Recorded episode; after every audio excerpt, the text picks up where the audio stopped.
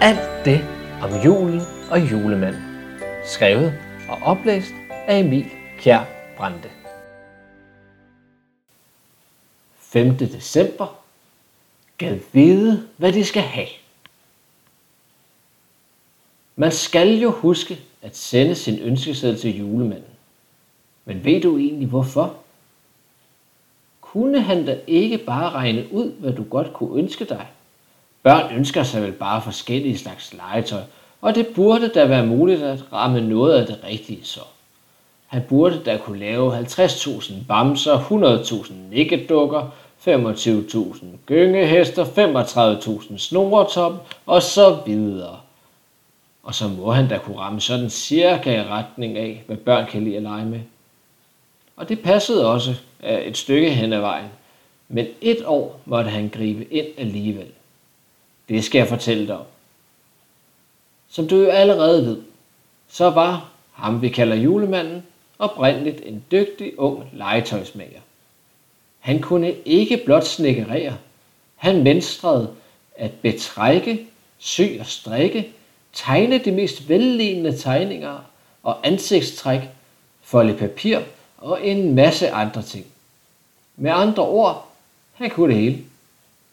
Og han lavede det jo så fint. Han havde tidligere boet i en lille handelsby, hvor han kunne se, hvad børnene gik og havde for noget legetøj. Hvem som manglede noget, eller hvem som fik et stykke legetøj ødelagt. Og når han opdagede, at et barn manglede et stykke legetøj, så lavede han det. Så fint og flot, og barnet strålede, når de pakkede det fine legetøj ud, som han kom med. Sådan var det i den by, han kom fra. Han vidste, hvad de hver især havde, og han kunne lave legetøjet og give det til børnene med det samme. Nu var det jo så i sådan, at han ikke længere boede i en by, hvor han kunne gå og se, hvad børnene havde, og hvad de ikke havde. Så inden han skulle ud på den årlige flyvetur med gaveregn til følge, så måtte han jo sørge for at have produceret nok af det hele. Og ikke nok med det. Han måtte jo også huske, hvem han havde givet hvad. Hvis Louise havde fået en dukke det ene år, så kunne hun jo få dukkehuset næste år, siden en barnevogn til dukken, en gyngehest, måske en ny kjole til dukken osv. Det gik egentlig også meget godt, så længe der var et begrænset antal børn, han nåede ud til. Men som du ved, så nåede han både til Kina og Indien, og så var det, at tingene blev vanskelige. For en ting er at huske forskel på Lise, Nikolaj og Valdemar, men når man så samtidig skal huske på José, Andrew, Kim Fing og Igor, så begynder det at blive svært at huske, hvad man har givet til hvem, og hvad de hver især har fået.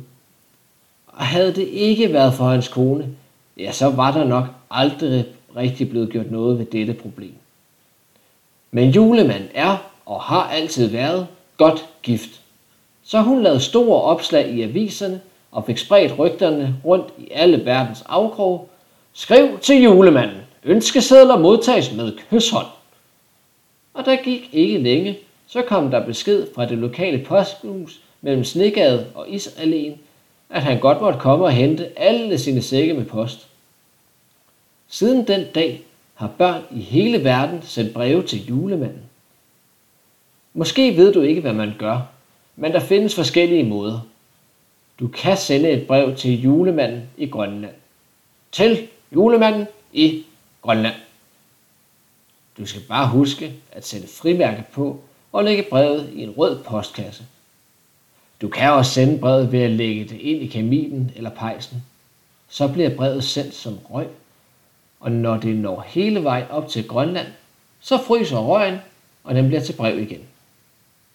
Du kan også folde brevet som papirsflyver og kaste det hele vejen, men så skal du være god til at sigte og kaste meget hårdt. Og så må der ikke være nordenvind. Flaskepost dur ikke, når det er vinter. Nej, for vandet er frosset til, så brevet når ikke frem. Men husk under alle omstændigheder, at du skal sende din ønskeseddel til julemanden. Medmindre du selvfølgelig ikke har noget imod at få noget, du ikke har ønsket dig.